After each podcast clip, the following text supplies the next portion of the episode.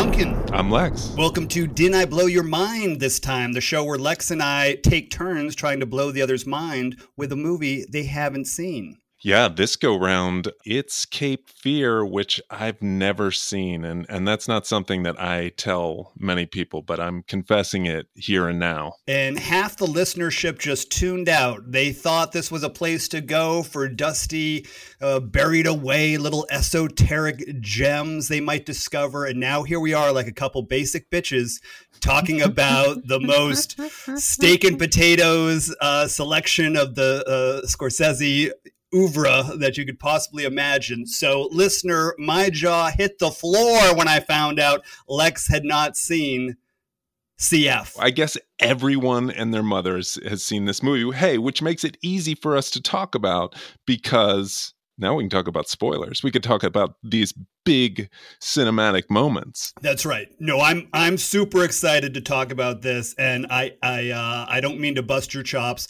I try not to be that guy, especially ladies. If we're on a date, I don't want to be that guy saying you haven't seen this. But I'll tell you, for Cape Fear, I was just a little surprised because this movie came out in '91.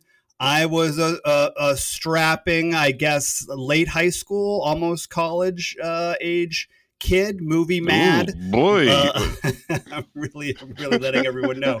Love Scorsese, and and uh, I rushed out to see this movie, and I also was a huge De Niro fan. And you, I feel like this is a Venn diagram. I imagine you were also a fan of those two, and I know there's no other uh, a bigger Nick Nolte fan. So I was just surprised. Uh, add to all that, and listeners, I don't know if you picked up on Lex's southern drawl, but he oh, is a he, he is a gentleman from the South. So I would think this movie would have been squarely up your alley. I'm so glad you brought up 1991 because I'll tell you what I was watching. I went ahead and and looked at what the uh, big rele- Hollywood releases were in 1991. Um, and I think we can squarely break these off into the Lex camp and the Duncan. Duncan Camp. 1991 for me. This is what I was watching. Uh, Point Break, Nothing But Trouble, Pure Luck with uh, Danny Glover and Martin Short, which is hilarious. Uh, Toy Soldiers, Double Impact with Jean Claude Van Damme, Hot Shots. I did see Ernest Scared Stupid in the theater, Strictly Business with Tommy Davidson, and Out for Justice with Steven Seagal. Now, wow. And I can tell you, I saw not a single one of those in the theater. And I'm embarrassed uh, that I didn't even, uh, I saw Point Break not too long ago. So that is, that's wild. That's wild. And Oh, I love wow. Point Break, but I did not see Okay. any of those movies in the theater. so here's what I think you watched in 1991. You ready? Oh, I love this. I love this game. Um, Silence of the Lambs, Yes, saw it on my birthday. My Own Private Idaho, Yes, not sure if it was in the theater, but definitely saw it early. Other People's Money with Danny DeVito. Actually, never saw that. Oh, okay. Uh, Frankie and Johnny. Yes. Sounds like there's a story there. Uh, Sleeping with the Enemy. No, no. Oh, okay. Switch, the Blake Edwards movie with Jimmy Smits and Ellen, And Ellen Barkin. Barkin. No, love the poster. I don't know how I missed that one. That is a great poster. Um, Doc Hollywood. Yes, big fan of Doc Hollywood and remain so today. Here's what else was in the theaters that I, can safely say um, I also saw. Uh, Boys in the Hood. What about Bob? With a question mark. Drop Dead Fred. Barton Fink. New Jack City. Delicatessen. And are you ready? you ready for this? There's a documentary that came out in 1991 called Trump. What's the deal? About Trump to that point. I was like, what in the hell? Um, and also the adaptation of Sex, Drugs, and Rock and Roll by Eric Bogosian. The only reason I bring that up is because in college I performed a one man show of those monologues and then took it on uh, the the regional road and got paid uh, to do my own little version of Eric Bogosian's many characters Wow. uh, in sex, drugs, and rock and roll. Listeners, can we do a deep dive on YouTube and bring up some of that vid? Is that does that exist anywhere? I bet you physical media? honestly, I think I think there there is a video recording which uh, my parents watched uh, after the fact and, and would laugh and, and think, God, l- look at Lex and his his many characters. I would they would do their own personal screen screening. Um, yeah, Those are some gritty characters. I remember he was his one man shows were played a lot on HBO. I think Drinking in America. Like Oh, okay. uh, those that's grit. That's some young grit uh, or, or, or some real grit for a young man. Yeah, so that's that's 1991 for you, and uh, somehow Cape Fear uh, uh, escaped me, and I I think it was. I mean, okay, so this is po- post Fatal Attraction, which kind of uh, brought the thriller back in a huge way, and then there were a bunch of uh, copycats. Uh, uh, um, unlawful entry, Pacific Heights, that kind of stuff. Um, I think I saw a handful of those. I definitely saw Unlawful Entry in Pacific Heights, but for some reason, Cape Fear just didn't. It was, you know, it was adult matters, it was family stakes. And I think I was more interested in hotshot FBI agents who were figuring out life after a football career ended uh, from a knee injury. well, certainly Cape Fear was the big, both blockbustery, but also kind of art housey, yuppie in trouble movie of that time. I just have to bring up, though, when you said Barton Fink, I flashed to a memory of going to see Barton Fink with my friend Eric Gazinski at the Town Center Mall in Boca. I saw it. I thought masterpiece. I went home. My parents had separately seen it at a different theater and were talking about how terrible it was. And that's when I realized I was living with heathens. I can't wait to know about how your Florida roots uh, affected uh, watching this movie at, at the time because it was shot in Fort Lauderdale. Did you know that? I did. I did. Uh-huh. Did you did you happen to on all of make it, make I- the cinephile trek up north to uh, ensure that you got a glimpse of uh, De Niro and his tats? I I did not. I remember doing that for Miami Vice. Uh, at the time, I did not. What? Know. I my Wait, mom wait, and I, wait. My mom and I, when we first moved to Florida, did a stakeout of a of a Miami Vice uh, shoot. Oh my! uh, my God. mom and my aunt drinking sex on the beaches in South Beach, and I caught a glimpse or two of my favorite TV star, Mr. Don Johnson. You couldn't miss him in a fluorescent aqua You did. you know, uh, blue T-shirt uh, and that uh, those that off-white linen jacket uh, down the street with the cool cars. And I thought to myself, listen, I moved to Florida from Boston in seventh grade for the listener. I thought Uh-huh. to myself, listen, this Florida thing, it doesn't seem that cool, but it is where Miami Vice is filmed. You got that was, uh, right. that was a good bomb. Hey, did I ever tell you the um my one uh, brush with Don Johnson? I don't know how I don't know this story. Another one for the listener. My last name is uh, spelled H R A B E. It's difficult to pronounce when uh, you look at it on paper. It's confusing, and so I often, you know, that's how you you suss out telemarketers back in the day, is they wouldn't be able to, they wouldn't know how to pronounce it, and you could quickly hang up. Um, but I, I was working. Uh, or probably my first year in LA, I was working for a production company, uh, and there was a script going to Don Johnson from one of the producers, and uh, I had to get him on the phone. And uh, so I talked to DJ, as he's called, because I, I know that because I left a message for him before, and he said uh, on his message, outgoing message, it said, "This is DJ. You know what to do." Which is um, amazing in its own right. But um, so I said, uh, "Hey, this is Lex Hrabe calling for such and such producer," and he said, "I mean, you got to love the curiosity here of, of of this guy." He goes, uh, "Hrabe, uh, how do you spell that?"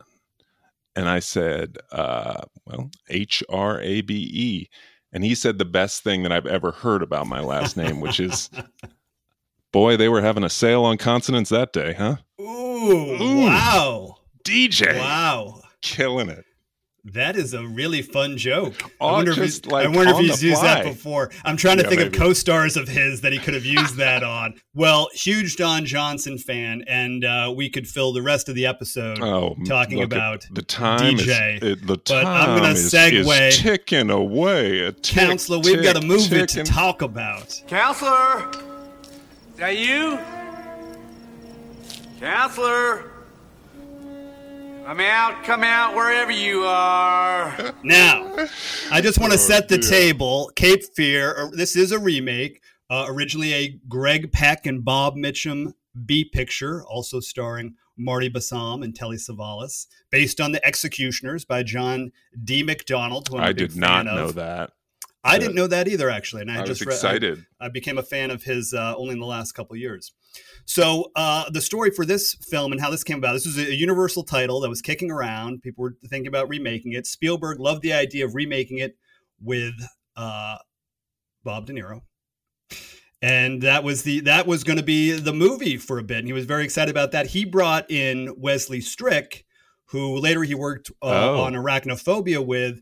But at that point, he knew Wesley Strick from a very buzzy script called Final Analysis that later got made into a, a Richard Oh, Gere picture. Is that that's not a remake either of a noir? No. Uh, I know Wesley Strick says he heavily borrowed from Body Heat, but I don't think it is Oh. a, a remake. I, I- Cool, I, I, cool. I've never very, seen it. very buzzy strip, uh, script back in the day. A buzzy a buzzy script for a buzzy Wesley Strick at the time. So Strick did not want to take the job, and his agents couldn't believe that he was turning down Steven Spielberg. But he tried many times to, to turn him down, and then in his in his own words, he got Spielberged and found out he was saddled with writing this uh, this remake Oh, and it was it was and I, I make a point of this because in a lot of uh, interviews I read, a lot of people assume that it was Scorsese who came in. Scorsese, who came in and, and initially said, "Let's you know, let's have uh, the Nick Nolte Sam Bowden character. Let's complicate him by having this malfeasance that he hid something, uh, he has Yeah. something to hide in, in the in the Yeah. case where he originally represented uh, De Niro's Max Cady character. Or let's have him also be having an affair. This was in Was the script not- from Wesley Strick. oh, okay. Okay, but So- but not part of the original. Uh, not not part of the original. In the original, which is a, uh, uh, a good movie, it's it's it's um, uh, it's described as a B movie even by the, the filmmakers. oh, but really? uh, yeah, uh, good movie, uh, totally solid. Gregory Peck couldn't be, as you might imagine, more upstanding. I think this Yeah, was right. released the same year as uh, Kill a Mockingbird. Kill a Mockingbird. Yeah. So he he is a lawyer, but he never Yeah. represented Bob Mitchum's villainous Max Cady character. He saw he was a witness to uh, uh, to, Oh. the, to the crime, um, and so there's really there's no there's no original sin there. So Okay, a lot of the movie is is can this can this this straight arrow Gregory Peck his Sam Yeah. Bowden character can he be pushed enough to bend the law? Okay. Uh, oh, so- okay. Which works. I mean, which but works. this which this works. is It's better. certainly cleaner.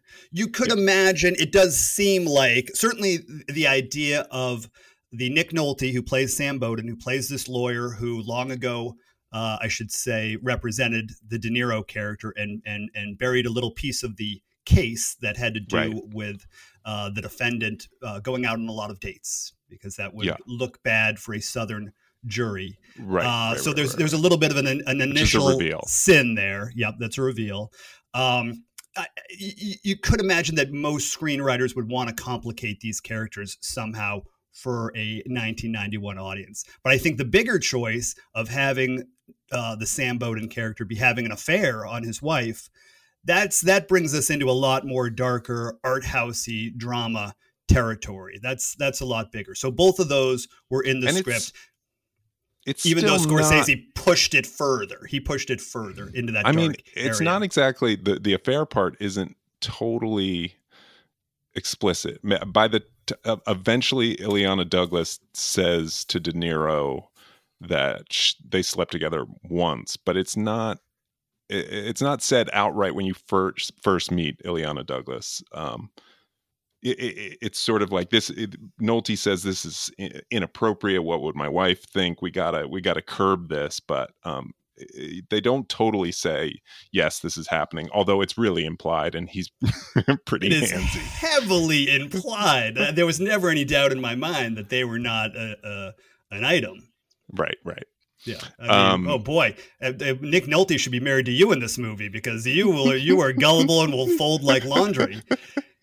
Anyway, so I should say I just I just want to say so Scorsese pushed it darker, but those elements were in the script, and I will add Okay. we're talking about Spielberg. Spielberg's idea was to have uh, De Niro be dressed as the maid in that reveal in that moment. Oh, That Really? was that was that was all Spielberg, which I thought was very clever.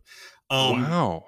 I thought that and- that was so De Palma, and I figured it was more in the Scorsese camp of let me. This is a nod to. Actually, that makes a lot of sense from a Spielberg perspective because I heard that for the original, Hitchcock w- did the storyboards um, for the original movie when I guess he was considering directing um, that, and that's a very Hitchcockian, right? That's that's Psycho straight up.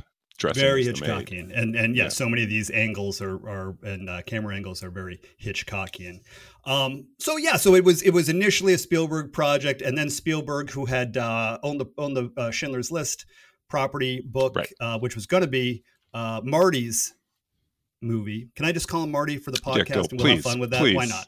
Can we just please. l- lean into that? It was going to be a Marty movie, and then Spielberg decided he he was enough, adult enough. th- These are his own words: adult enough, mature enough to tackle Schindler's List. So he did Ah. a. There was a, there was a bit of a, a, a switcheroo, a traderoo, Yeah. where he convinced uh, Scorsese. I'll call him Scorsese. It's more respectful if he's listening to do.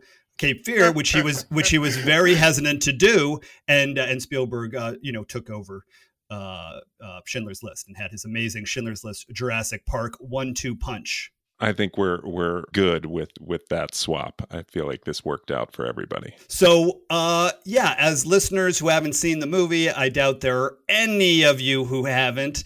Uh, Come on. But uh, Gee. this is this this is the story of Robert De Niro's character Max Cady getting out of jail in the town of I think it's uh, a little Essex, uh, down south, North Carolina, I believe, and he is very upset about being in prison for 14 years. He's done a lot of reading in jail, and he sets out to wreak havoc and give Nick Nolte and his family a taste of the pain that he experienced, and blames Nick Nolte for as his lawyer, who he now knows buried a little tidbit of the case that might have uh, gotten him off. So this is, um, of course, you know, watching this movie now. I've uh, there's so much cultural runoff from that movie, and I and I sort of I knew so many things, so many iconic scenes. Of course, there's that Simpsons episode which directly um, uses the Cape Fear story uh, with Sideshow Bob, which I've seen many times, uh, and um, so I knew a lot of these scenes, but I I didn't have context for them, and nor did I know really how quickly we were going to get into the story. It's pretty amazing. It's that Scorsese pace, um, eh, but the uh, the movie theater scene is in the first like five ish minutes, if not like minute five. Uh, I loved that they used Problem Child uh, on the screen with with John Ritter doing the uh, Jack Torrance uh, impression. Daddy! Goodbye, Junior! Scorsese is a Problem Child fan.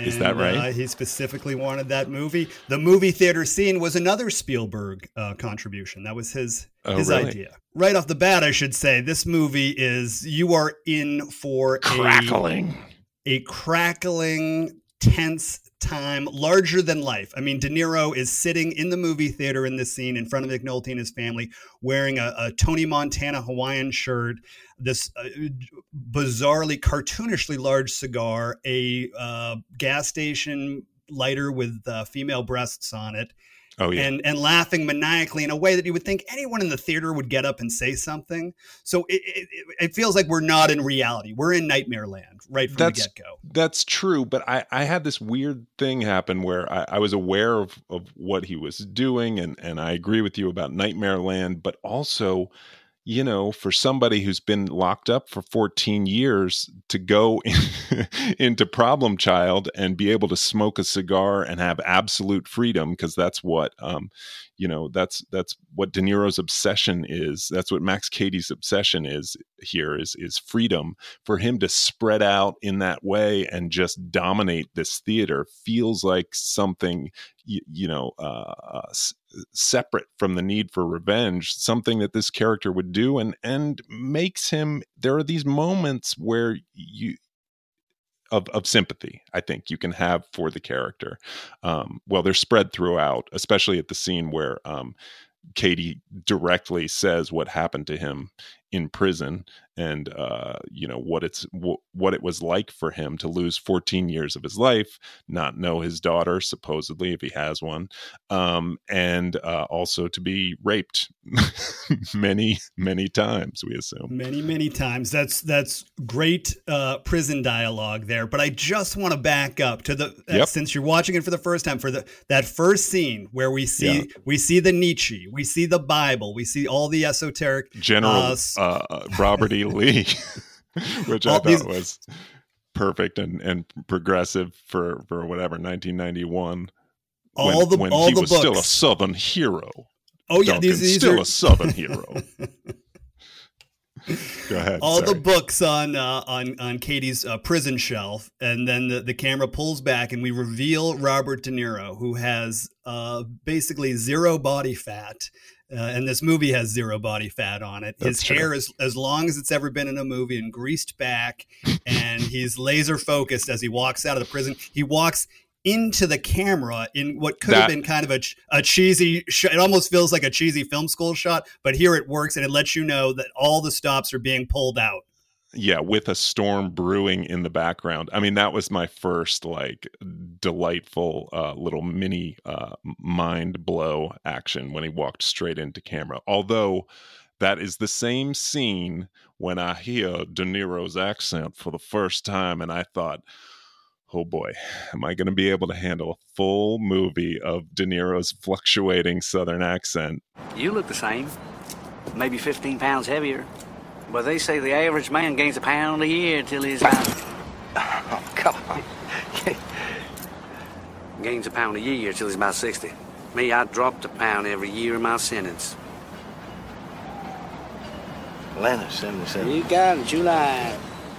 14 years since I held a set of case. And let's hear it. I mean, he was nominated for an Oscar, but I also know Southerners who uh, really cringe at this accent. What do you think? Where do you I, land? I, it's not my favorite thing. It, it, it does that thing where it, it bounces all over the place. It's inconsistent, um, and you just have to ride with the fact that you're watching De Niro and whatever. We're not in reality anyway, so you can you can kind of uh, accept that and and get over it.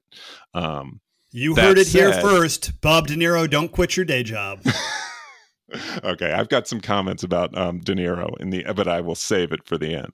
All right. Well, so th- you've got that that wham bam opening. This is after the Saul and Elaine Bass credits and the Elmer Bernstein orchestrated uh, Bernard Herrmann score, which is the original score plus right. elements of his score from uh, Torn Curtain that was kind of like a lost score that Scorsese had and had Elmer Bernstein repurposed. Is Torn Curtain the the Julie Andrews, Paul uh, uh, Newman Hitchcock movie, or is that something? It else? is a Hitchcock movie. I don't know which one it is. That sounds right, but I'm not sure. Okay. Um, well, one thing I wanted to point out about this that I was thinking about during that credit sequence uh, was that you know this really feels like De Niro. I mean, sorry, uh, Scorsese at the the height of his powers. It's post Goodfellas, and I, I look back over the filmography to to see that. I mean, there's homage galore happening uh, up to that point, but this is his first remake, um, and so that feels pretty substantial for Scorsese. I, I, I, felt like for him to really have fun as a filmmaker with a, um, you know, uh, a chunky, as you said, you know, quasi B movie and really elevate it uh, seemed like. I mean, this is Scorsese in full delight mode um, from jump. It was a remake, yeah. It was a remake. I mean, because you, you are stuck with the same story, you know.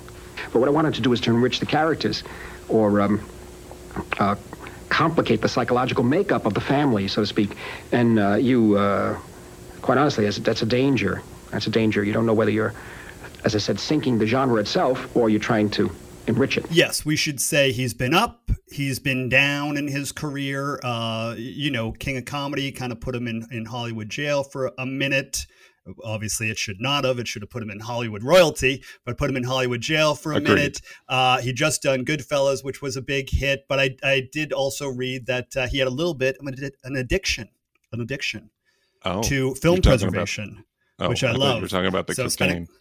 Well, I guess maybe there was that too. I think he might have been over that by this point. I'm, I'm not Oh, sure. yeah, I I, I, right. heard he was spending a lot of money on, on film preservation, which I really love. So he was not as exactly flush for cash uh, as you might expect from what I've read at this point. Um, one thing I also, since you know we backtracked to the credits, uh, I wanted to bring up the fact that from what I read, uh, Scorsese did that. Nolte had to fight for the role, or sort of convince Scorsese that that he was the right guy for the role, because Scorsese wanted Harrison, "Where's my family?" Ford uh, to be Sam, Uh, which I would have been a, read a that. perfect fit. And I can understand that. I am a huge Nick Nolte fan. Nick Nolte is not who you immediately think of when you think of some, you know, uh, whipped, uh, uh, down on his luck, uh, Weasley suburban Southern dad. In fact, you would you might go to he's great in this movie. You might go to Nolte. I, I would put him in the Max Cady role first before not before De Niro, but but before in this other one. In fact, I'd love to see a True West version uh, reboot Uh-huh. of Oh, uh, of this Oh, movie boy. with Nolte as the as the Southern cracker out for revenge. And in this movie, so Nolte as as as De Niro was uh, uh, uh, getting uh, mean and bulking up and and losing all the body fat and bulking Ah. up. Uh, uh, it was uh, Nolte was also uh, Slimming uh, down. slimming down his his bulk because he's about six feet and De Niro's five ten. That that's funny that you say that because I, I I I thought, man, does he look different? He he looks a, a little gaunt. gaunt. Yeah. Um. Uh, that was a revelation for me. Is uh, you know when I thought of pre- previous to seeing it, uh, when I thought of Cape Fear, uh, De Niro looms large in in my brain and kind of dominates what I perceived to be this movie but instead what i saw on screen was was nolte lange and lewis um giving incredible performances to basically make this terror work so well and i re- i realized that probably one of the sort of mind-blowing uh reasons why you locked this movie in for me to watch was the Nolte arc. And I didn't know that that's what was happening as it began. You know, I thought he was playing against type and he was just going to be this, this, uh, do it well, but be this straight laced um, dad. Uh, but as he begins to blow a hill and shake you get full Nolte and you realize, oh, he is going to be perfect for this guy who has to arc into savagery and and shed the law and shed his his duties. And um it's incredible to watch. It's incredible to watch. Yeah, it's a it's a great performances all around. the the actor explosions and implosions that pick up steam across the movie uh, continue to just like rock me when jessica lange um finds out about illeana douglas uh and and takes a swing at Nick Nick Nolte. She has that moment where she's like basically attacking him. I, I, I was like, sh- she is just incredible in this movie. Also, she has a cigarette in every scene. Yes, this is not a happy family. And it, I, I revisited the original Cape Fear, and it really, you know, basically the Gregory Peck family is a, a sitcom, not a sitcom, but a, a classic American apple pie eating, you know, Oh, okay. p- pic, pic, picture of, of, of perfect family. Right, right. Uh, this family is falling apart at the seams, which makes it, which seems like it might be less of a challenge for De Niro to tear them apart, but actually makes it so much more interesting for him Yeah. to be able to come in, uh, find their pressure points, and exploit them. And That's what I, really- mean. yeah. That was totally surprising. Is that how methodical Max Cady's um, uh, strategy was to tear this this family apart, and how he pokes and prods. Yeah. So he comes. Max Cady comes in like a bat out of hell, infiltrates the family, starts harassing them. Nick Nolte's very upset, and then we get the uh, family dog goes missing. uh, or the Oh. family dog is goes missing and then is poisoned. And Jessica Lange has an amazing uh, a bit of dialogue there where she describes the death of the dog, which was so much more effective than seeing Yeah, it. And absolutely. it really it it really hit home watching the movie this time how everyone in the family the family's so dysfunctional it's like everyone has their surrogate to be able to deal with the family and Jessica Jessica Lange's Oh, has character the dog. has the dog. And Juliette Lewis, they, they make real meal about how close she is to the maid, Graciela. Uh, from the very opening of the movie, it's you know she's Right. very close to Graciela, and then Nick Nolte uh, has the Illeana Douglas character, who is his law clerk, who he, he is clearly having an affair with, even though it's very hard for Lex to accept something so scandalous. But he's married. I've never, I have never. How could such a man, an upright citizen, So the terror is, uh, like you said, this movie uh, just is is a, is a bullet that just starts right away. You were on tracks. You were getting terrorized by I this mean, some of the character, and there's no release. the There's scenes really are no like release.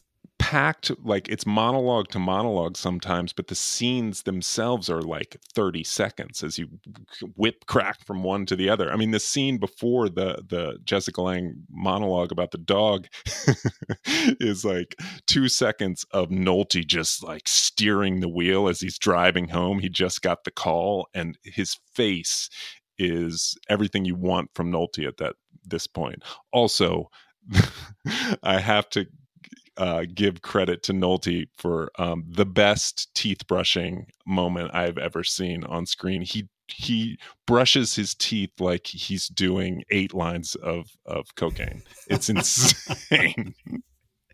And that's why they had to use a split diopter for that. They did not want Oh, to yeah, miss right. a They don't wanna moment miss- of that teeth brushing, of frothy bliss.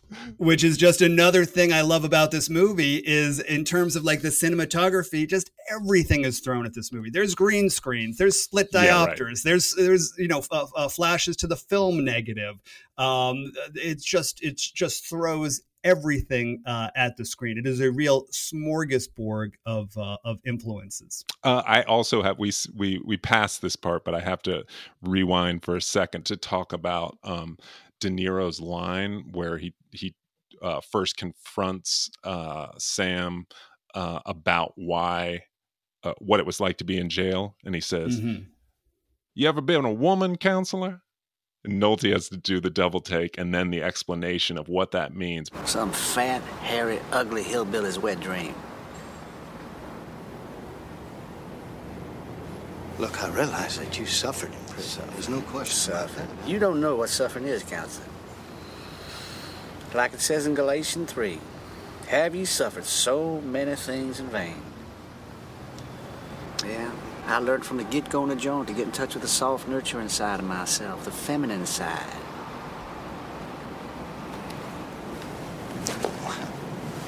Well, I'm open to some sort of discussion on compensation. Mm-hmm. Well, what shall be my compensation, sir, for being held down, sodomized by four white guys? Or four black guys? What a what a piece of dialogue. You ever been a woman counselor? I, I have it right here in my notes, circled and starred. I've seen the movie multiple times, but I still had to go back. I was like, what did he exact? Because he, he almost mumbles it. Yeah, yeah, yeah, yeah. You ever been a woman? And then he explains about his his uh, uh, you know trauma and sodomy uh, Yep. in prison.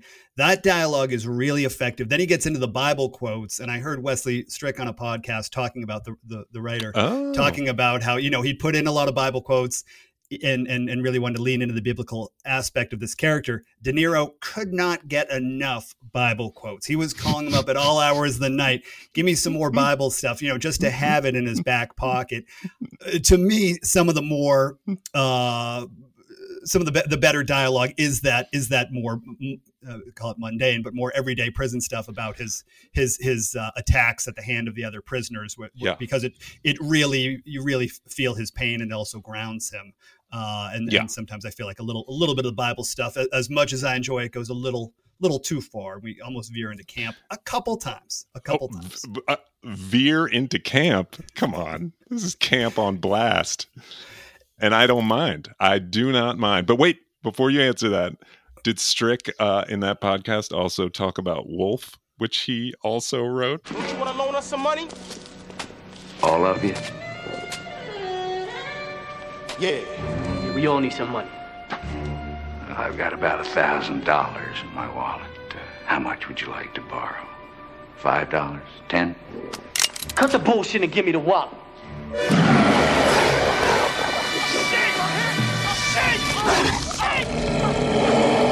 Did you know that? He did. He did not talk about Wolf. I didn't know that. I, I just read the Mike Nichols uh, book, so I, I do feel like I've got some. I might have some Wolf fun facts up my sleeve uh, later. Oh my god! Uh, no, he did. Not, he did not mention that one. he did. He did say, and this speaks to you um, uh, talking about the the kind of uh, blowout fight between uh, the Bowdens, uh, Sam and Oh, yeah. Uh, uh, uh, I'm, I'm forgetting Jessica Lange's uh, Lee. character there. Lee. Lee, Sam and Lee. Uh, Lee. they have this blowout fight, and Scorsese. I love this. Uh, Scorsese. I love this quote. Says uh, he wanted to make these wasps fight like Italians. And Strick says uh, Scorsese was pushing him to really make the fight even larger, and he'd be like, I'm paraphrasing, be like, "But the, the fight's already three pages. I want, I want him to fight. I don't want him to fight like wasps. I want him to fight like Italians. That'd be like eight pages." And Strick was like, "Well, if they were Jews, it'd be like two pages." And they, so they ended up like splitting Oh the difference. God. But that really, That's fantastic. I, I just love that, and I thought about that the whole movie. And there are That's certain great. moments where I feel like uh, almost, it almost doesn't feel like this couple. But if Right. it, it was, if it was in a more of a gangstery uh, Marty movie, I could buy it. Right, Uh, and right, I, right, uh, right. But I, but I love that. Right. I, I love some Bracco Bracco. Liotta uh, uh, essence going on. um, that's hilarious. I mean, but it makes sense. Like he, Scorsese is looking for tension to to eke out tension in every possible way. There's that great line that um, Lange has uh, with Juliette Lewis, who is basically a time bomb in in this story and and used so well. But she's like, uh, "Go go do uh, anything you want," and then she says, "But don't go outside." Just that tension against you know a uh, uh, a teenager who is wide open to the world and is is just about to fully reject her parents is is fantastic. She's such a great instrument for the story. this is a performance that was even better than I remembered it. This Juliette Lewis as Oh my God. performance, and I remembered it as uh, absolutely iconic. Even I remember seeing her in the theater. This is the performance that launched a, a million crushes. Um, Yeah. She was 17 at, at the time, playing a, a younger character. I think they looked at 500 uh, different actresses for this role. Uh, she's so vulnerable. She's so real. Uh, she's she's it, it doesn't it, it's one of those performances that that feels like she's acting, but also feels like it's exactly who she is. It's it's it's Right. just amazing. So let's just get into that big scene. I think we're pretty much there and talking about the movie. De Niro Which is one? terrorizing the family. The dog's dead. Uh, he's talking with his uh, his his fellow lawyer, hang, hang dog, jowly faced uh, future Fred. Senator Fred Thompson.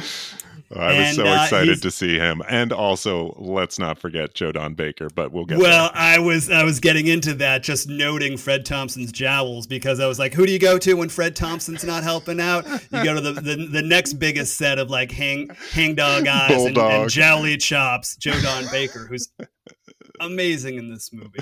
really is. But I should say, yeah, Juliette Lewis has a scene with De Niro. Uh, the equivalent of this. Do you want to set this up? Uh, no, I was just I, I was I was shocked. I, I- I cannot believe that you would skip so far ahead and over the Illeana Douglas. Uh, I, you know what? I apologize. I apologize. I put I put those out of order. Uh, you know, this is a loose podcast, people. That Illeana Douglas sequence, that is my second favorite sequence in the movie. I could not find uh, online whether uh, uh, Marty and Illeana were an item at the time of filming or if that Ah. happened after. They were an item, as it's known for for, for many many uh, for quite a bit. So there is a sequence where Illeana Douglas, who plays uh, the Nick Nolte character's uh, uh, mistress, Lori, I guess. is is is met up with by De Niro in a bar. De Niro in charm mode, Oh and they are having drink after drink after drink, followed by a scene in a hotel room that is as horrific as as any mainstream studio release scene I can think of. I imagine Steven Spielberg must have maybe I don't know, plots his pants a little bit at the scene. It's it is it is I can't so imagine shocking. him shooting It it. is so honestly. shocking. Yeah, yeah, yeah, yeah. I I didn't the the cheek. I I di- I I remembered that this scene existed culturally.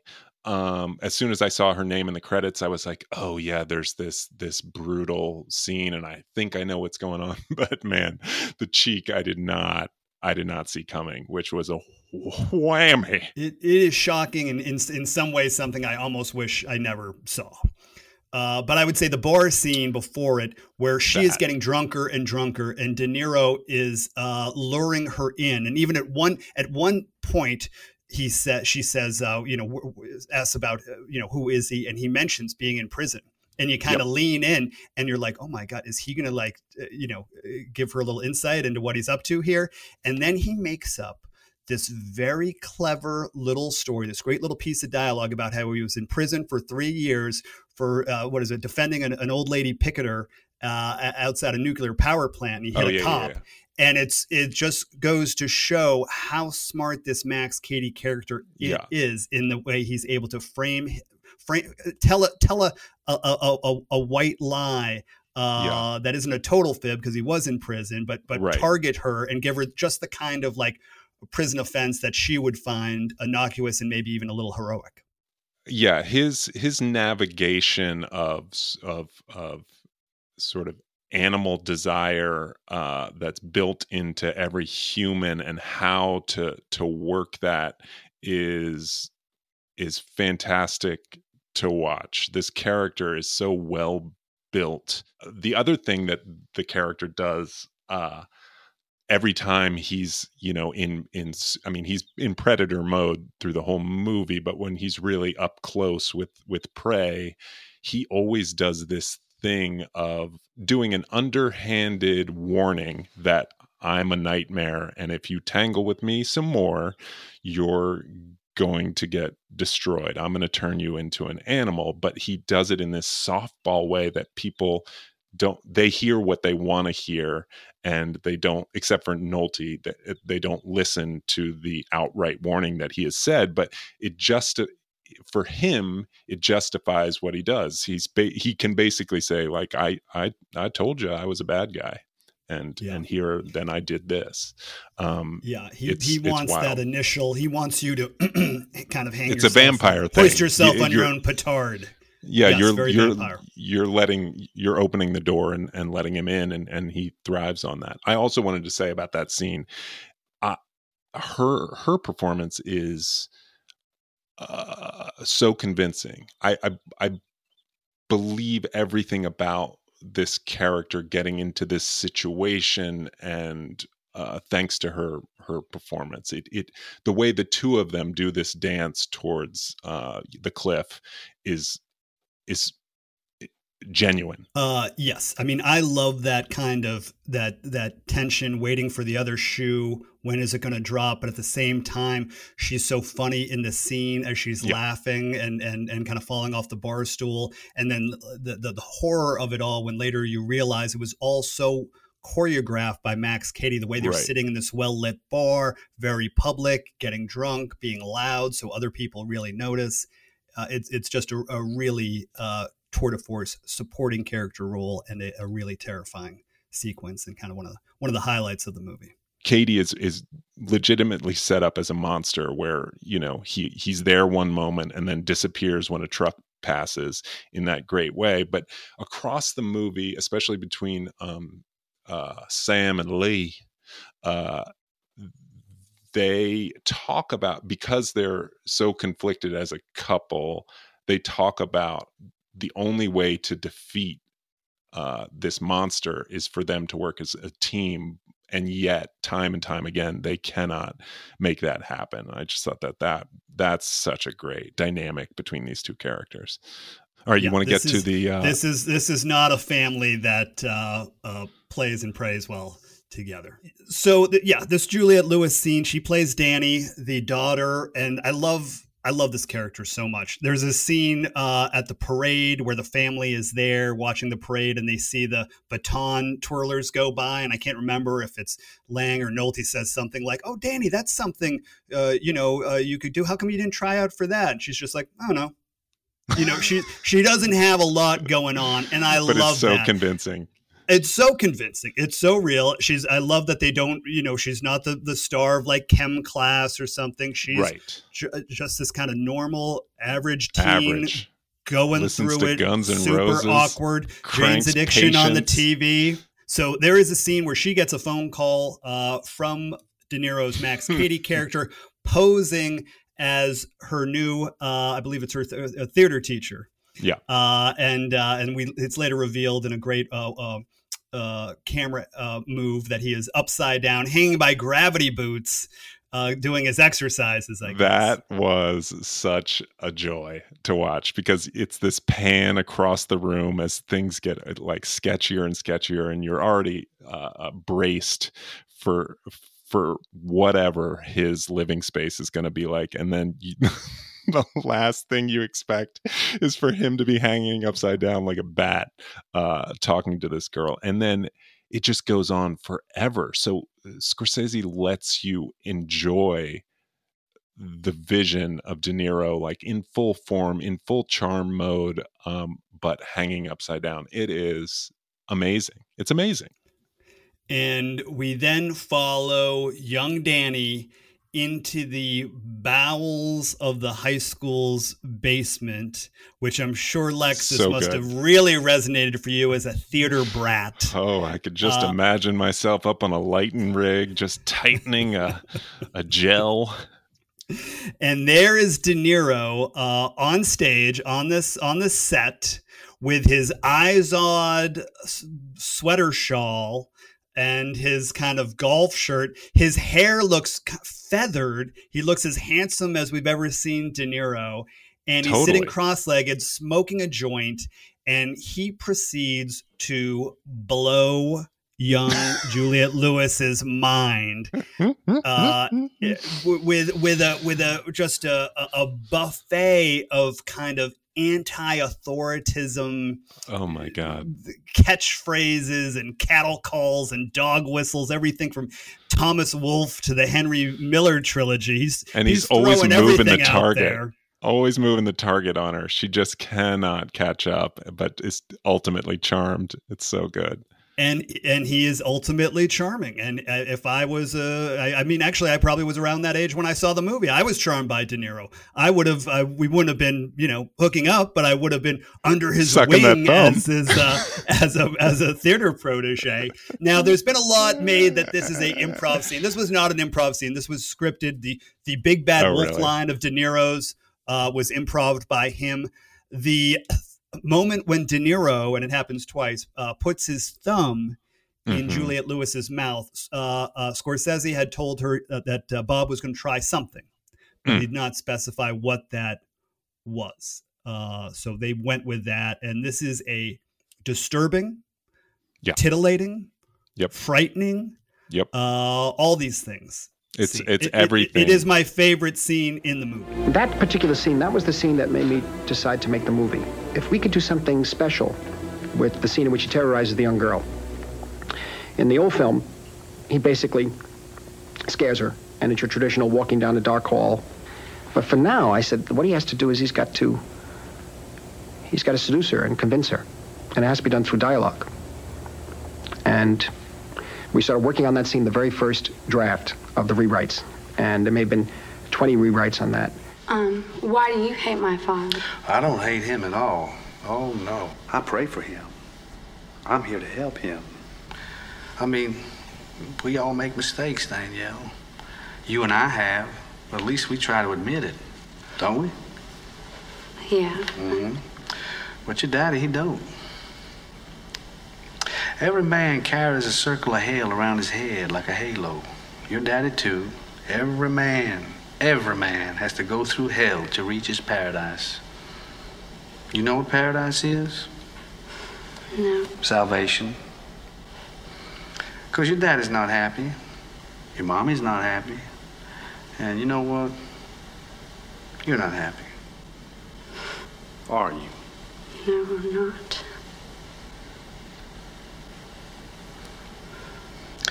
You thought about me last night, didn't you? Um. Yes, I did. I know. You know, I, I think I might have found a companion.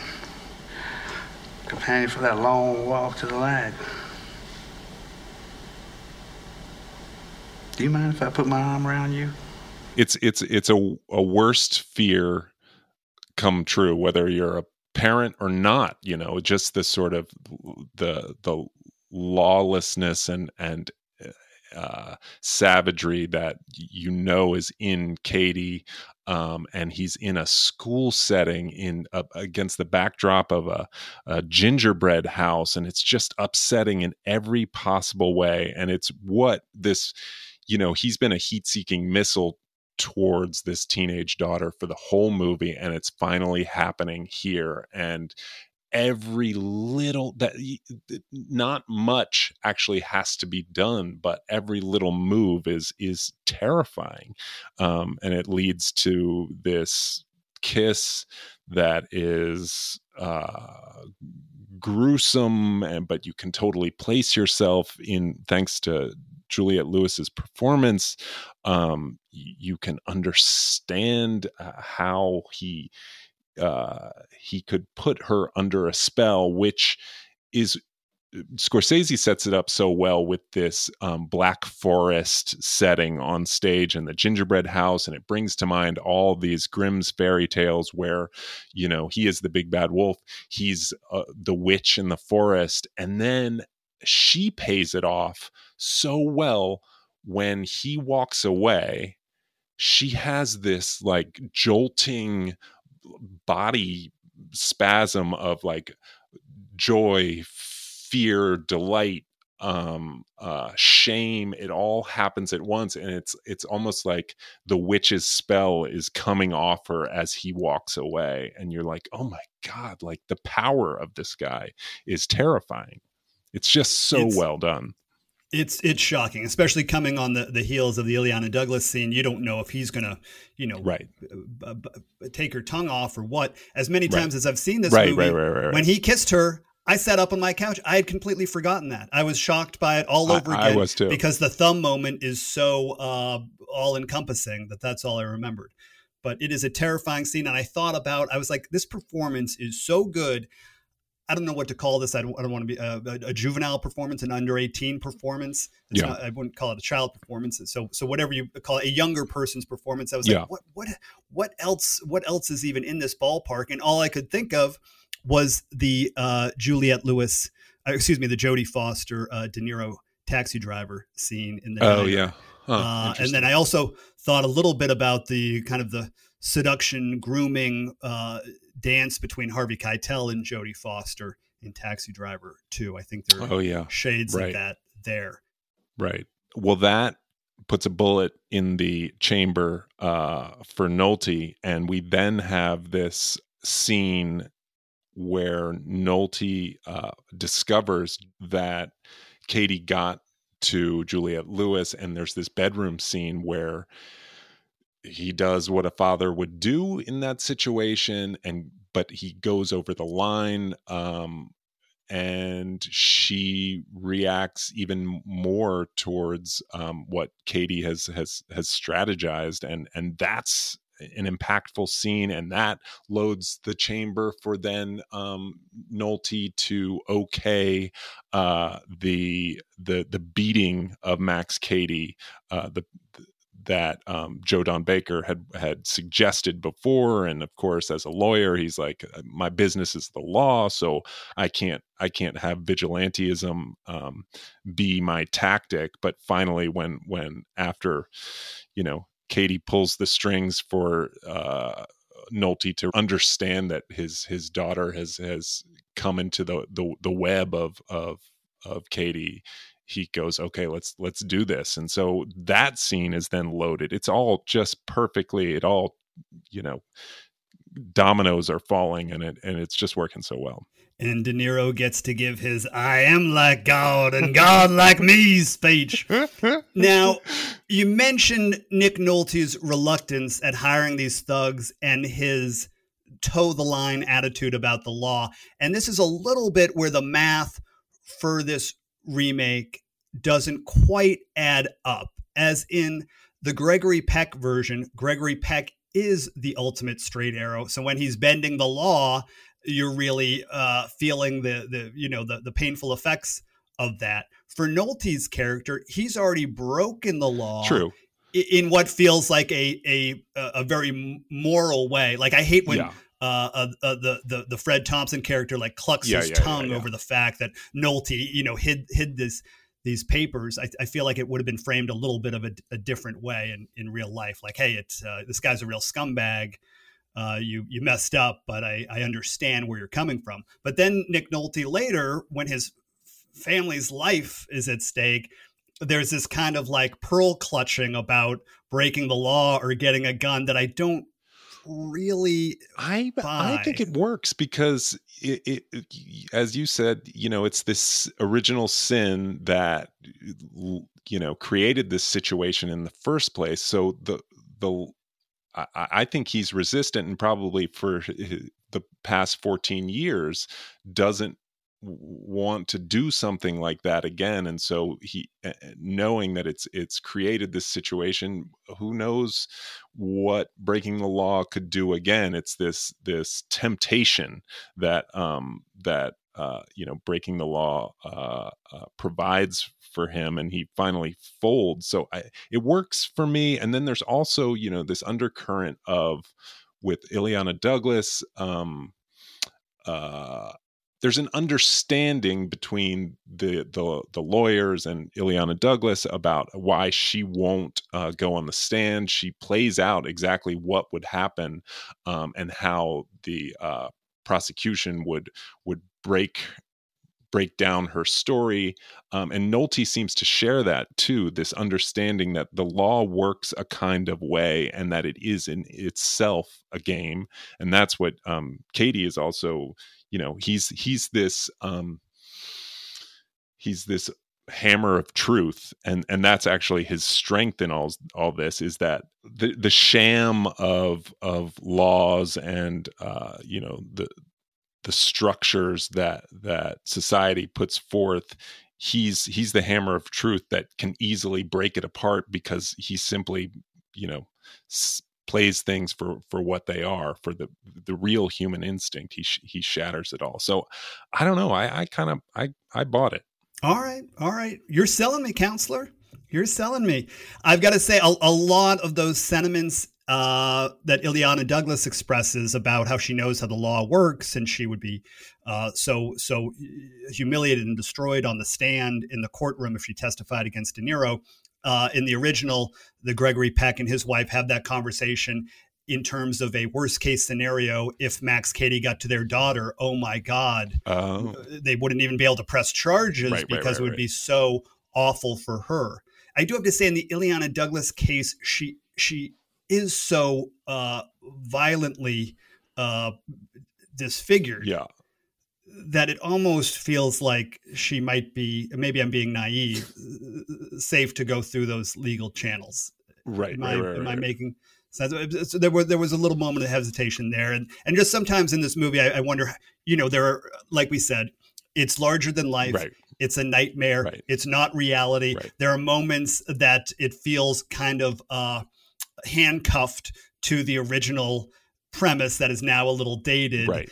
Uh, in ways that you just either have to go to or chalk up to the surreal kind of nature of it. And and and certainly there's an anachronistic feel to the movie a little bit and everything from the you know the old Mustang cady drives yeah. to the original score uh, that's that's being used that that that really leans into the melodrama and the gothicness of the whole thing and I've got to say just about about the score. I love how this this this oh this insanely dramatic score. Not only is it super dramatic for the Cady stuff, but it's also I mean it's it's almost even more dramatic for just the family dynamic. You've got right. this big swelling or, or, orchestra uh, uh, malevolent score with just when Jessica Lange and, and Nick Nolte are talking. Right, right, right, right.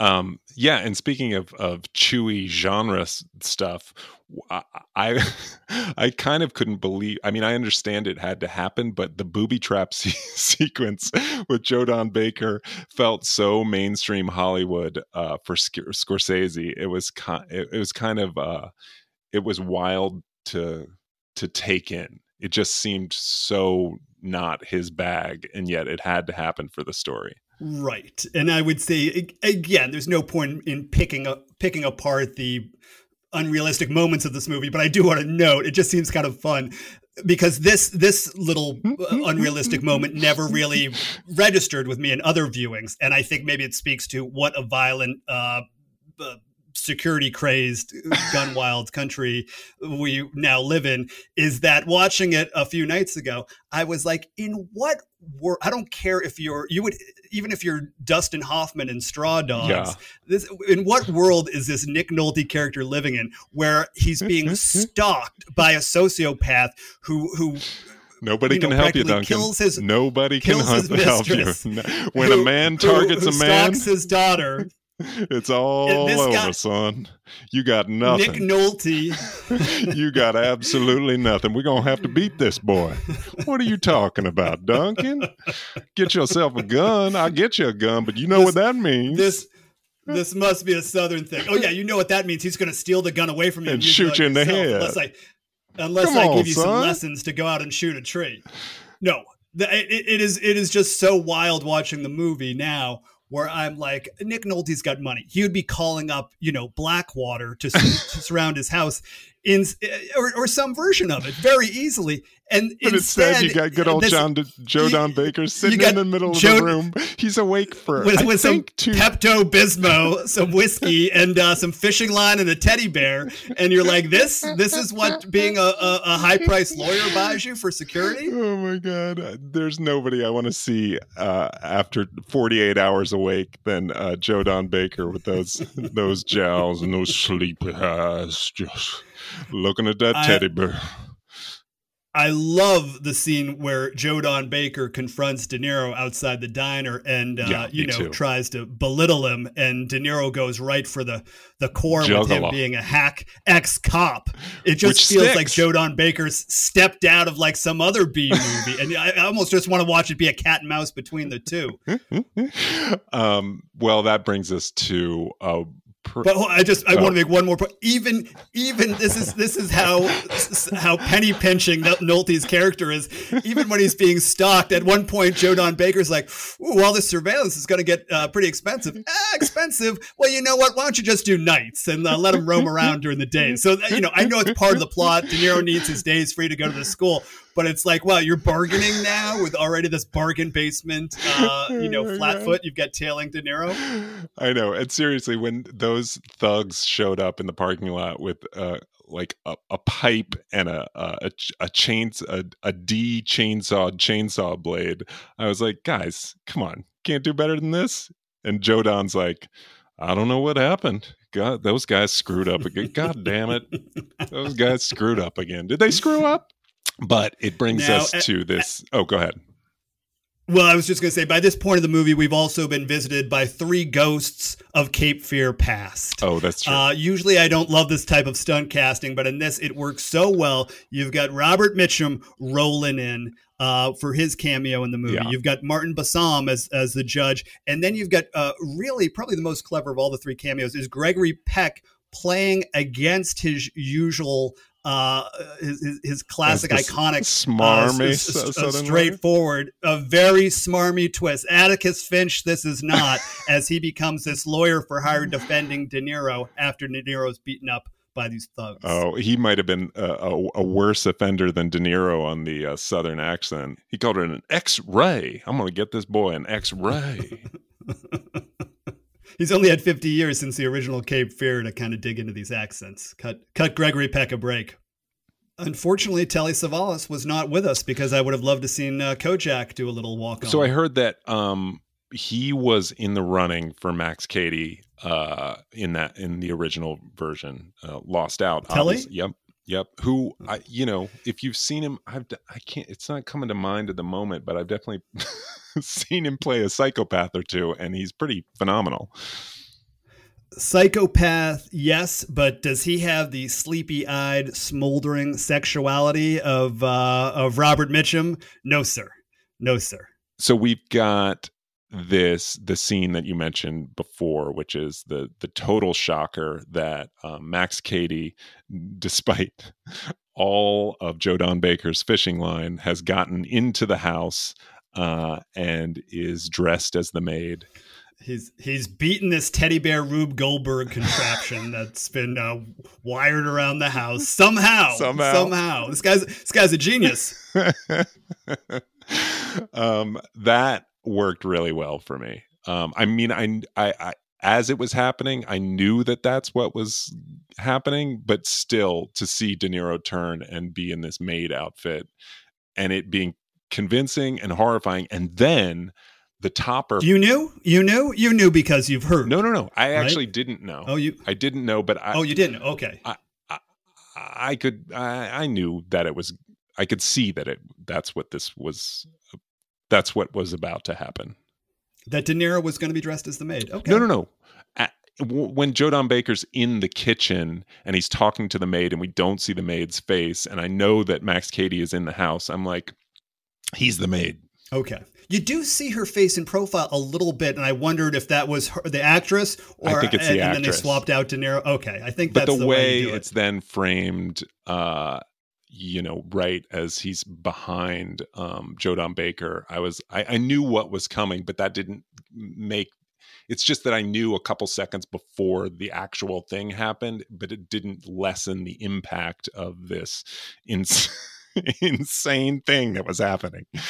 Um, and then for me, what the more insane thing is is what hap- what follows when all the family is in the kitchen and Nolte like slips in the blood and then Lange slips in the blood and they're just covered in all of this blood on the body it that to me was the best part you know uh, as an audience member uh, of this scene it, it is so dark and uh, it's also very painful because this is and then there's the, the death of Graciela the housekeeper who was really you really you know, the felt close, for Graciela the closest didn't you? person you well you really no, did I mean because you. I feel like they just really I'm, I'm, I'm, I, I only see from my perspective. I, I feel like they really, she's one of the first characters you see that is true. in the film. And they really lay in this idea that Juliette Lewis loves Graciela. And it just, it just feels like, and Yeah, they, you know, they, Juliette Lewis is very, very upset about that. And even later brings up, you know, who are they going to call about Graciela? Um, uh, but uh, yes, but when I when Nolte and uh, Lange are slipping around in, in the blood in this Oh my God. horrific scene, I I thought of the Scorsese quote about wasps uh, acting like a, his his Italian his view of Italians. Right, right, right, right. And I thought this this almost because I almost don't buy it. I mean, Nolte goes so wild, he's grabbing the evidence. But that's what we've that's what I've been firing waiting the for. gu- firing the gun into the night. But it feels so much like something that that that you would imagine, you know, a character doing in in Goodfellas rather than these. True, these- true. But it is Now, this uh, tool is- that visually bonds them, right? Like at, from this point, as we go into the finale, they're seemingly they're all on the same page as as a unit um, to take on because finally. Cady has crossed the line um, in all aspects for every family member. So from there, we go into the Bowden family on the run. They're going to head out to their little boathouse on Cape Fear. Made it might have been a good idea to go there a couple weeks ago, but uh, now seems like uh, the perfect time. They're pretty much outlaws uh, at this point because Nolte has taken the, the the gun that was part of the murder scene as protection, and and all bets are off. Force uh, majeure. Says. I love this transition into the finale. It's it's other. I mean, it's already as you said, it's nightmarish, and so it's not based in in reality. The the the movie up to this point, but we really transition into an otherworldly space as they go to Cape Fear, and the sky is pinks and purples, and we're in the Everglades. And I just I thought that that was phenomenal to take us out of this town and into this dreamscape deep into this dreamscape.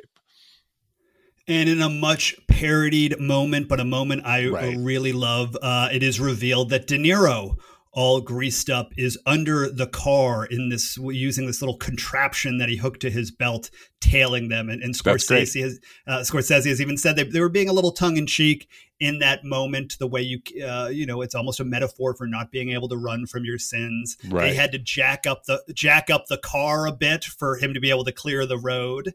Uh, did not use a stunt double for that, and it's a great little moment as he uh, takes the you know the, he's, he's all greasy and he uses the grease to kind of whip Yeah. his hair back. I love it. I love it. He's this elemental creature at, at, at this point, and I, I I would think that if I didn't know about it, which I did, unfortunately, um, it would have had some serious impact on me.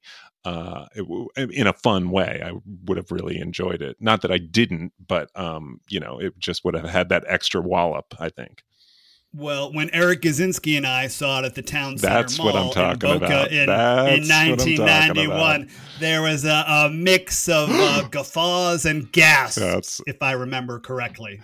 But I would think guffaws of, of delight that the movie has gone there, Yes. right? Guffaws of guffaws of delight. Yeah, Guffaws yeah, of yeah. delight. I can I can hear it like it was yesterday.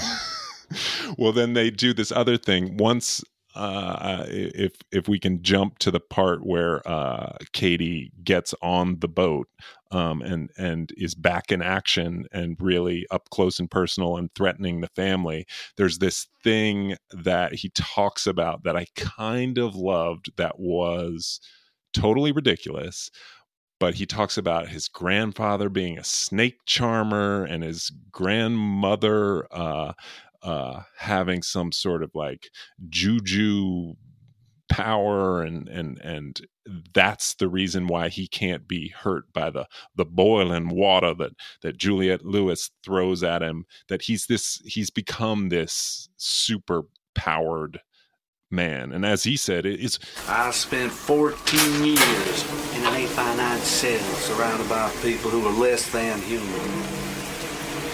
My mission in that time was to become more than human. You see? Granddaddy used to handle snakes in church. Granny drank strychnine. I guess you could say I had a leg up, genetically speaking. This whole uh this whole houseboat sequence is is such a an kind of an odd mix of you're kind of settling in for some real B movie action fun, but at the same time, De Niro's Max Cady is has Nick Nolte chained, uh, handcuffed up, and is threatening to rape both his wife and daughter in front of him. Uh, so it's it's here here we are uh, once again on this podcast navigating uh, a potential sexual assault Right. scene, uh, and it's uh, it's it's to put it lightly, it's a lot. Uh, and, a lot. and both The- the- actresses the have court amazing scene reenaction uh, reenactment is also a lot. That's the point that that like took me out of this, where I'm like, he's he's pleading to the jury. You're the jury. I'm sorry, Your Honor. I agree. That was argumentative. An investigator did prepare prior sexual history on the alleged victim, true? I can't ask leading questions, Your Honor. He is a hostile witness. And would you care to tell the court what the gist was of this report? Cady, it was 14 years ago. I can't remember that. Well, at, at this point, uh, De Niro has been uh, sprayed with lighter fluid and lit, in a cigar, lit a cigar. Uh, this is all Juliette Lewis's plans, and do- dove into the water and come come back uh, with his forehead badly burned, and we're now almost in monster movie For sure. territory. For sure. And, and it's it almost feels like a double beat because I was like, hold it, didn't you just already arrange the two actresses uh, for this for this in this horrible tableau? And in the in the previous uh, uh, moment, it was Juliette Lewis who who tries to, to do this like psychological seduction of De Niro, and then uh, it is uh, Jessica Lange's character Lee who tries her own angle to seduce uh, uh, De Niro and save uh, and spare her daughter. And they both do great. Their performances Amazing. are amazing. But I agree, uh, De Niro playing out, kind of revisiting the the courtroom drama, almost breaking the third wall as he looks up to the to the camera. right. uh, it feels a little much. Um, uh, we we are getting a a, a, a little campy, um, and and the, the sexual violence of it doesn't make it particularly fun in any way. So it, it is kind of a, an odd amalgam, but a, but a really rousing interesting uh, sequence uh, all the less. Yeah, and then it it or, or, I should say nonetheless. It it leads to this, you know, the destruction of the boat and then this battle in the in the water when when Nolte is finally the animal version of himself lifting up uh, a, a rock to smash uh, De Niro's head in. He's he's gotten the, the done the full transformation. He has blood blood all over his hands. He has regressed. um, but I do love. But but but even when Nolte lifts the rock up uh, to smash it on De Niro's head in this Neanderthal move, there's a hesitation, but then it doesn't even happen. De Niro is washed away yeah, yeah, by, yeah. The, by, the, by the tides. And I love so the he's, eyes. He's still just as ineffectual. I love the the uh, the snake eyes from the water as he sinks. Uh, that was I love that that sort of silent stare while talking in uh, in tongues. I forgot about that part. That might have been my favorite uh, element of his performance. That yeah, in tongues, nonsense, almost like Daffy Duck, Bugs Bunny, bubba bubba bubba. It was it, it was incredible.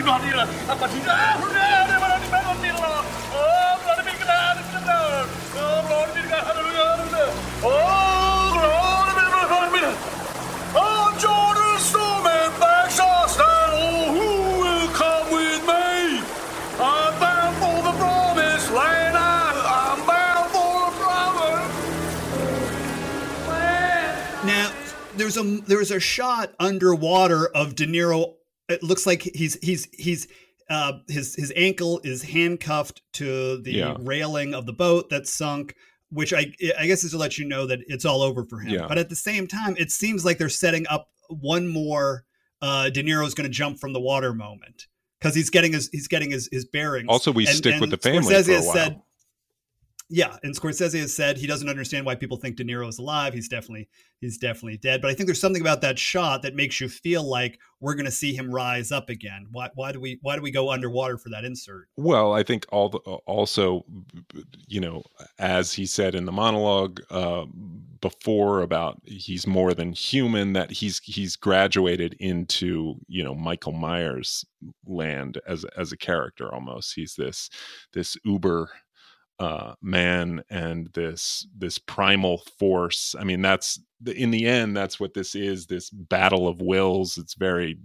Germanic and maximalist, and you know all the stuff that Scorsese loves. The German expressionist and all this stuff is playing out in this this final moment. And uh, so, you know, the idea that he's not dead, I believe. I mean, essentially, you know, Juliette Lewis says he still haunts them too. Um, so he still haunts them. Nick Nolte, the, the one of the, the, final shots is of him washing his hands, his bloody hands in the water. Why does he, he, just can't get them clean? Why does he have that like shock? Do you know what I'm talking about? There's this like he's looking at his hands and then it almost feels like a little jump scare yeah. where you're expecting De Niro to come out of the water. I, I, I, think I think it is set up a little bit where you're expecting him to come uh-huh. out of the water. I don't know why the the the uh, quote of uh, uh, Scorsese I found talks about him not understanding why people think De Niro's right. still alive because it feels like he's doing two things in this shot of Nolte washing his hand. He's he's leaning into the a Marty moment of the of the uh, of the sin yeah, yeah, yeah. that can't be uh, uh, washed away you know, washed off, but also you're really expecting De Niro to jump up. You get kind of a final scare. It would seem like Sam Bowden, especially the arc he's been on, might be running over to see if his family is okay instead of getting his uh, fingernails clean of the blood. But that is one of the exceptions we make for this uh, rich, over the top smorgasbord yeah, of a film. That was one of my favorite shots of the movie, actually, is Jessica Lange like rising out of the mud um, in this uh, almost um, it's like a, a, pose from a Michelangelo painting. Um, it's it's beautiful and it's it's she's so striking. Obviously, um, it was just awesome. Quite a film. I am like God, and God like me. I am as large as God. He is as small as me. He cannot above me, nor I beneath him be. Silesius, 17th century, Cape Fear, 1991. Counselor, what is the verdict? Scanners or Bickle? It was it was so much to process that after the movie, I didn't know what my reaction to the so much to process that your brain was. Today my brain is blown because i know that this is a rewatchable movie for me. I'm gonna it lingers with me. There's so much deliciousness. You've talked about a juicy cheeseburger. This is the juiciest of cheeseburgers. So I, I would, but I, I, would almost not even use the juicy cheeseburger because well, I feel like it's like a cheese. juicy. Che- it's well, I'm just saying for me, it's like a juicy cheeseburger. You order one uh, at like kind of an up more upscale restaurant, and then they give you blue cheese or something tangy, and you're like, whoa, sharp cheddar. Should okay, we be rating things a, on a burger scale? This is this is delicious, but it's going to give me a tummy ache later. There's a lot here. Uh, I mean, there's a lot. I mean, there's just a lot to make you uncomfortable. A lot to yeah. It it, it straddles that blockbuster art house thing a little bit. And and the reason and and the real hesitation is that what I was grappling with was all the things that I already knew because of pop culture with this movie and it having come out, you know, 30 years ago or whatever. Um and negotiating that in my brain with the experience that I had um, you know, uh, and what I'm saying is that after the fact, I'm realizing this movie really resonates with me, and I wouldn't be surprised if I want to see it again. Which clearly, that's that's a that's a wonderful and, and great thing that is deserving of a of a scanner. I mean, do you know how many movies I watch now that I'm like, I want to see that again? Very few. Very few. Very I, few. I, yeah, I don't think I don't think now, you can fault this movie because it uh, infiltrated pop culture to the point that you, you know, knew De Niro was going to drop out of the bottom of the Jeep. Now, here's where I uh, uh, upset your apple cart. I think De Niro's performance out of the four is the weakest and could be replaced for a better movie. Perhaps Woody Harrelson at the time, Michael Rooker Tom Noonan, I think some of these guys would give uh, a more uh, terrifying performance than De Niro. I was I was reacting in this movie not necessarily to De Niro's performance because I feel like I, I, I it was De Niro oversaturation, but I was I was reacting to the terrifying nature of the character, and I feel like everybody else is amazing in this and De Niro is not quite as as good as they are um, in in the role. Um, and I also think Duncan's rolling his eyes at the moment as as I go on, but no, no. I think this is worthy of a third remake where we get a performance that is more of a of a uh, rather than Jack Nicholson as the Joker, which we all you know took as the Joker performance, but then we got Heath Ledger. I think there's room for a uh, a new performance of Max Cady that is totally terrifying in a, uh, a, a, contemporary version of, of this movie and it would still work this movie could still work and be different be different than the Scorsese movie, but not necessarily uh, better, just scarier. Okay. Okay. I um well listen, this isn't one of my top five uh uh Scorsese movies, and this isn't one of my top five uh De Niro performances by any any stretch. Um I agree with you. For me, Juliette Lewis is the is the real star of this movie. But I have to say, I don't know. Do I want to watch Michael Rooker? I just feel like it would be a. I, I, th- this movie is over the top. De Niro's over the top. There are certain elements of his uh, accent that don't particularly work, but I just feel like he's he's larger than life. I'm enjoying every moment he's on screen. I'm having fun. And for a second, I thought when you were talking about a, proposing a remake and you mentioned Michael Myers, I was like, David Gordon Green, don't get any ideas. No, uh, I don't don't. think we need we need Cape Fear re- remade in this current uh, atmosphere.